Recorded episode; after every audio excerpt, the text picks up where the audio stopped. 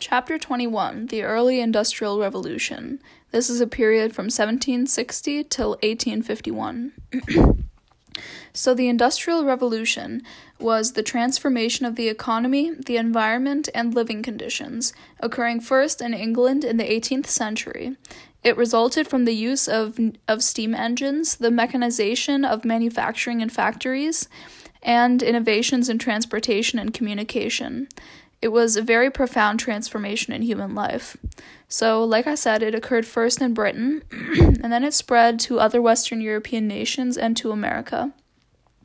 Uh, there were massive increases in productivity and production, and an increased exploitation of natural resources as was never seen before in the world. Industrialization did many things, including that it wi- widened the gap between the rich and the poor, um, many children began working very long and dangerous hours, and also um, the middle class grows because of this very, very quickly. Um, effects of the Industrial Revolution were felt very unevenly throughout the world, and this kind of sets the foundation or it builds like the origin for the dichotomy between powerful um, and developing countries. Um, one of the earliest cities in England that became industrialized was Manchester.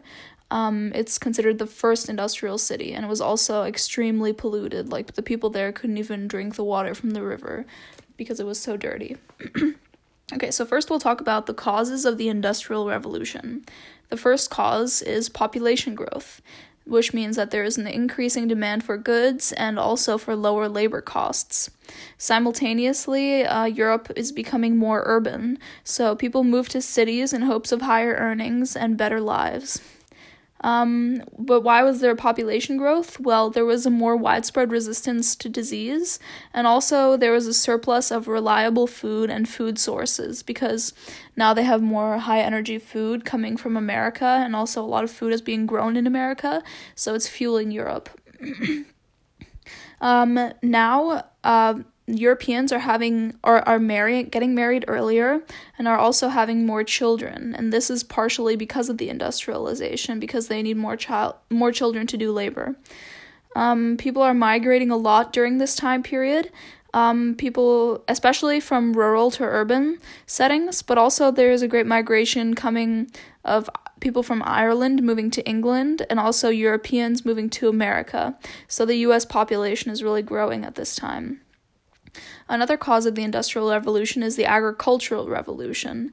This was the transformation of farming in the 18th century that resulted from the spread of new crops, improvements in cultivation techniques and livestock breeding, and the consolidation of small holdings into large farms from which tenants and sharecroppers were forcibly expelled. Um, this last bit is known as the enclosure movement. This was when big landowners really got in control of a lot of land and they started to experiment with making different kinds of improvements for how to best get the most value from their land. Um, this made the rural poor even poorer, and so many of these people moved to cities, uh, trying to find work. Trade and inventiveness is another reason why the Industrial Revolution got going.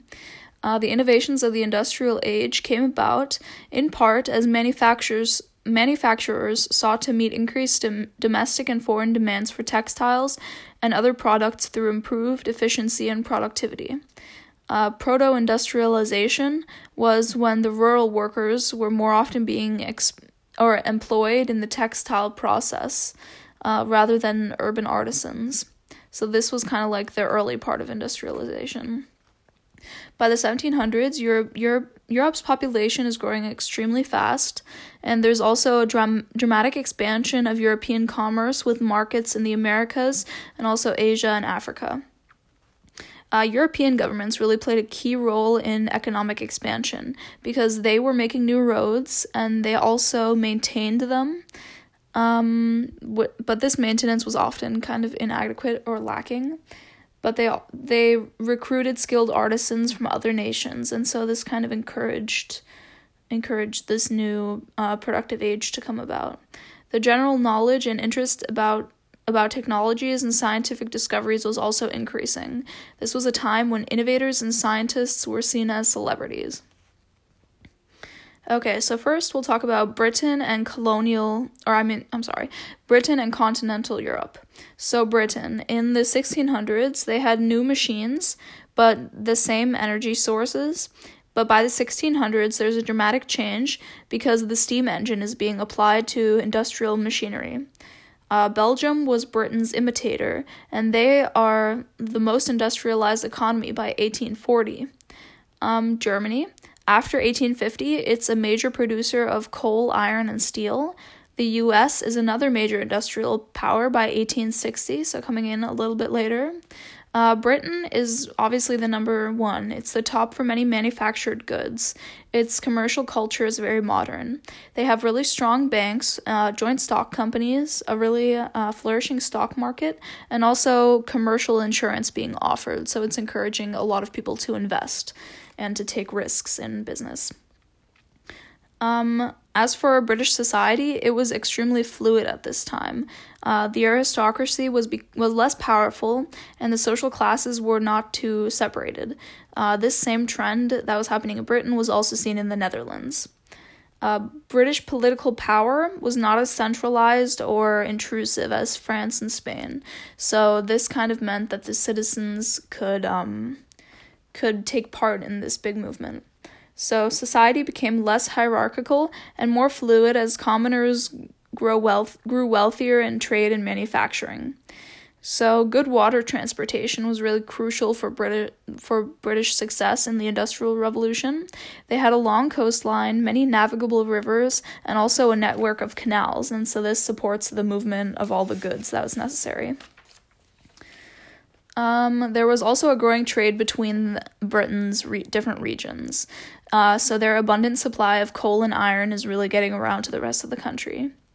All right, as for the other European nations, the economies of continental Europe were hampered by high transportation costs, um, misguided government regulations, and rigid social structures. So they did not, they were not um, as lucky as the British. So the inter- the interruption of trade by wars also slowed the diffusion of new technology, even though it did create opportunities even though it did create like opportunities for manufacturing and weapons and uniforms and stuff like that. After the Napoleonic Wars, the European governments sponsor efforts to initiate or steal British industrial secrets. So the rest of the European nations are realizing that Britain is really far ahead. So they send spies and stuff to go into the factories and see the type of machines that they're using. Um, First, okay, so as a result of this, first Belgium, then Germany and France enjoy industrial booms based on iron, cotton, steam engines, and railroads. Okay, so the technological revolution. Um, this is kind of like a subsection of the Industrial Revolution. There were five innovations that spurred industrialization. The first was mass production through the division of labor. The second is new machines and mechanization. The third, an increase in the manufacture of iron. The fourth, the fourth is the steam engine. The fifth is the electric telegraph. Um, and you should note that one th- items one through three in this list, China had already achieved in the Song Dynasty, which lasted from 960 to 1279. So, in a way, they were kind of ahead because they've already had some of these things for many uh, centuries. Mass production can be said to have begun with pottery. So, mass production, for those of you who don't know, is the manufacture of many identical parts by the division of labor into many small repetitive tasks. Um, this method was introduced into pottery by Josiah Wedgwood. He was an English industrialist whose pottery works uh, first produced fine quality pottery by industrial methods. Um, so, why did Josiah Wedgwood come up with this brilliant idea? Well, the demand for porcelain was increasing, as was the Europeans' taste for tea, cocoa, and coffee. So, he used the division of labor, uh, which is a manufacturing technique that breaks down a craft into many simple and repetitive tasks that can be performed by unskilled workers. It greatly increased the productivity of labor and also lowered the cost of manufactured goods. Um, so Josiah Wedgwood, he created like Wedgwood pottery, like huge um, factories where the process of making um, different like pots and plates and stuff. It was done very fast and it was mass produced, so the product became a lot cheaper. Also gave work to a lot of many people. So the different steps to it, uh, well, there was unloading the clay, mixing it, pressing it into flat pieces, dipping it into glaze, putting handles on it, packing them into kilns, and transporting everything from different stations from place to place. Um, there was strict discipline discipline among Wedgwood's workers, and he made uniform molds for plates and bowls. And he also made use of the steam engine in his machinery once that became more um, accessible. Okay, uh, onto mechanization in the cotton industry. So, mechanization is the application of machinery to manufacturing and other activities. Spinning cotton was one of the first processes to be mechanized, and also along with the weaving of, of cloth. So, what was the cotton cloth industry like previously? Well, cotton cloth had been imported from China, India, and the Middle East. But in the ni- in 1960, a series of innovations revolutionized the spinning of cotton thread. In 1964, the jenny was invented. This uh, was a device that mechanically drew out and twisted cotton fiber. In 1969, Richard Arkwright was an English inventor and entrepreneur who became the wealthiest and most successful textile manufacturer of the early Industrial Revolution. He invented the water frame. This could spin many strong cotton threads at once. Um, in 1785, Samuel Crompton made the mule. Um, this is another device that produced strong, thin thread, which was the type that was used in making muslin. And it this machine, the mule, combined the best features of the jenny and the water frame. Um, and the water frame was called this because it needed um, a source to power it, such as a water wheel.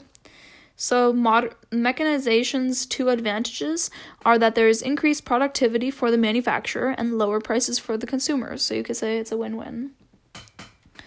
Okay, the iron industry. Um, Abraham Darby's discovery of coke, which was like a type of hybrid coal to be used instead of charcoal, was really important in the iron, iron industry. Um, the Crystal Palace is an important term. This is a building in Hyde Park, London, which was built for the Great Exhibition of 1851. It's made completely of iron and glass, and it looks like a gigantic greenhouse. It's like a symbol for the industrial age. Um, also know about interchangeable parts. It's very important in the um, manufacture of like many different um, fine goods. It's like it's also known as the American system of manufacture because Eli Whitney was really crucial in uh, beginning this because he made inter- interchangeable parts in his in for firearms. So instead of each part being made individually or each part being unique, he made like um he made many parts be identical so that they uh, each piece or each weapon could be assembled in the exact same way. That way, if something broke, it could just be replaced. Also, Eli Terry was another important person because he essentially did the same thing with clocks. Onto the steam engine. From 1702 to 1712, Thomas Newcomen first develops the practical steam engine. Uh, James Watt makes it much more usable because he made it a practical source of power for industry and transportation.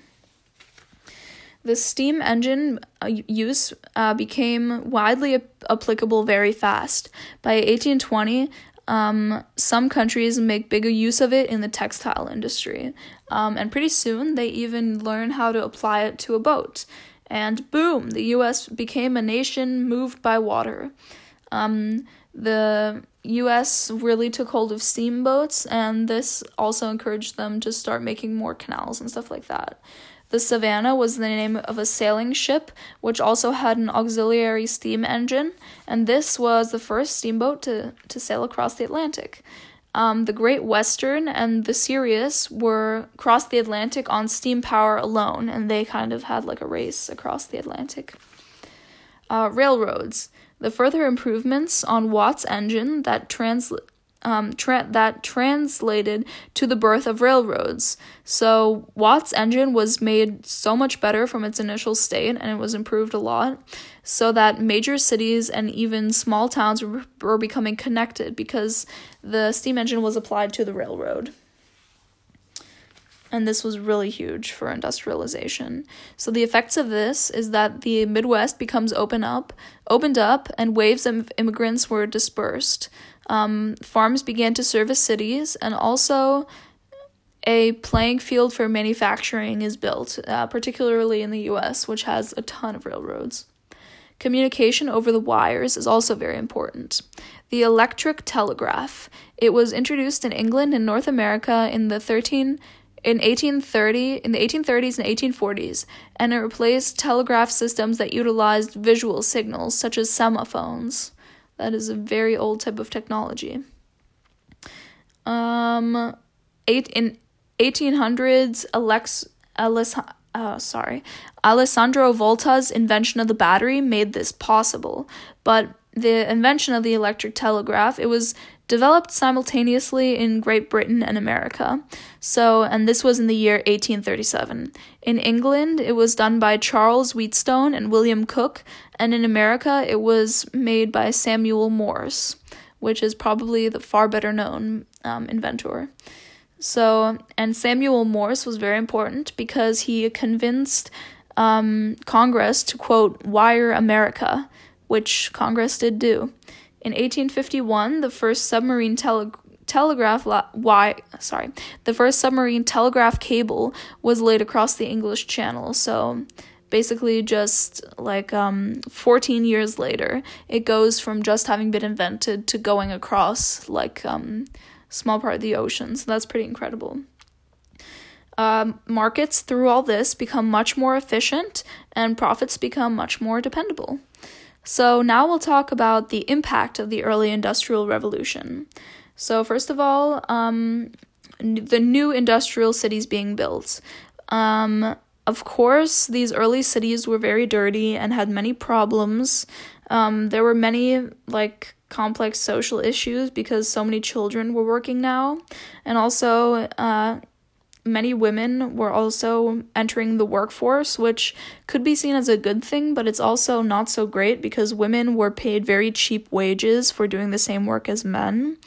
And they also were often pressured to like work much more than they could, um, like hours in the day, because they still had to have responsibility over the household, but at the and watch the children at the same time. So if they had jobs in the factories or in the mills, then it will be like extremely hard on them. Uh, some women even had to take take their children or infants into the mills with them because they they couldn't afford any people to care about care over them or or something like that.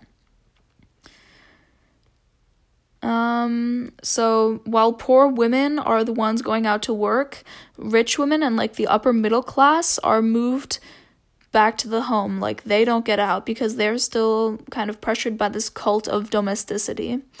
Um, there's also like serious social problems arising in cities at this time, such as child abandonment, abandonment, alcoholism, and prostitution. Also unemployment.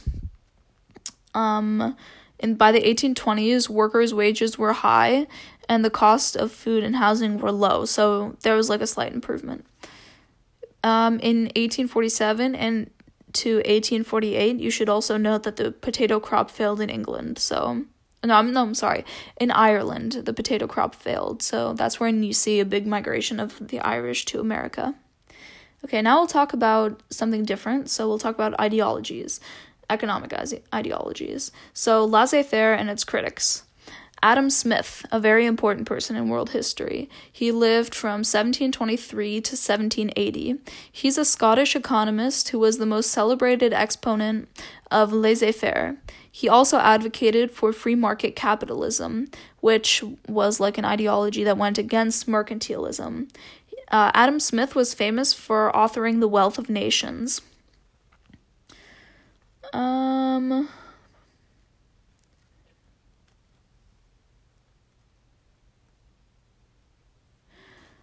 Positivism is a philosophy developed by the French Count of Saint Simon.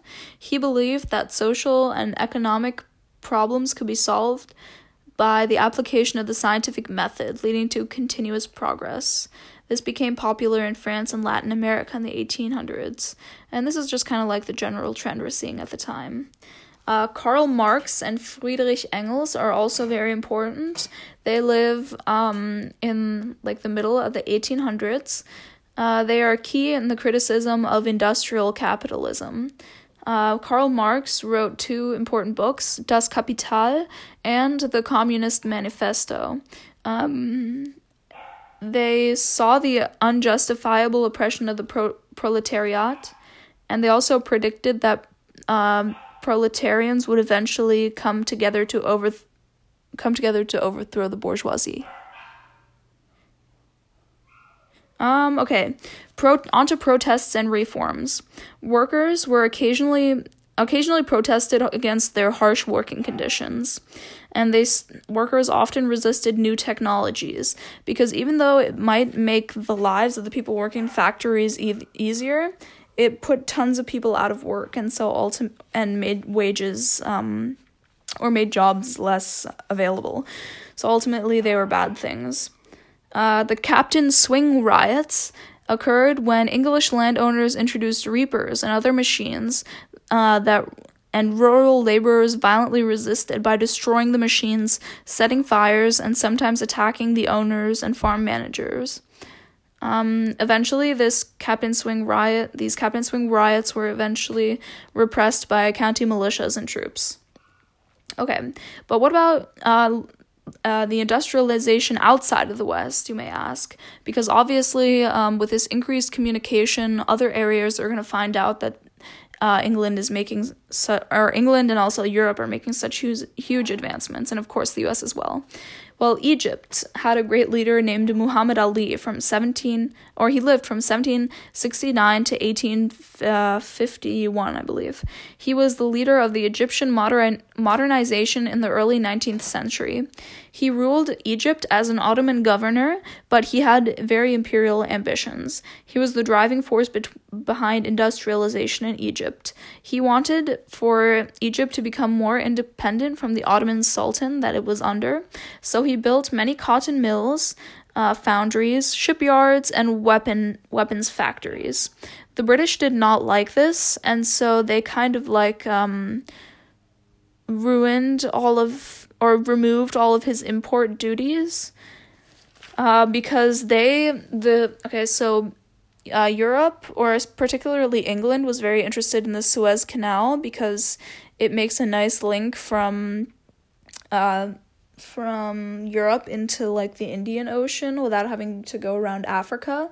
So they kind of Europe or England in particular kind of crushed Muhammad Ali's efforts in Egypt, which was pretty sad.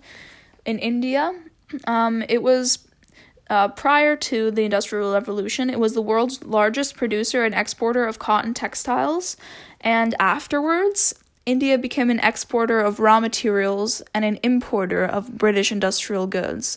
So it's very e- easy to see how Britain was kind of manipulating this whole country by getting them to just ship out the the products that takes very hard labor to produce and a lot of land as well and they just take it and send it to their factories and make it into something far more valuable and then sell it back to the people of India. This was like mainly done with the cloth and cotton. Um, the British had the Indian government in its hands and did nothing to help industrialization there, and so industrialization in, in India was very slow. Uh, the Qing dynasty in China was doing very well at this time economically, um, and the Portuguese, Dutch, British, and French uh, at this time were had established high militarized commercial presence in Asia. So that's pretty much the extent to which it was that industrialization reached out outwards to the rest of the world. All right, thanks for listening.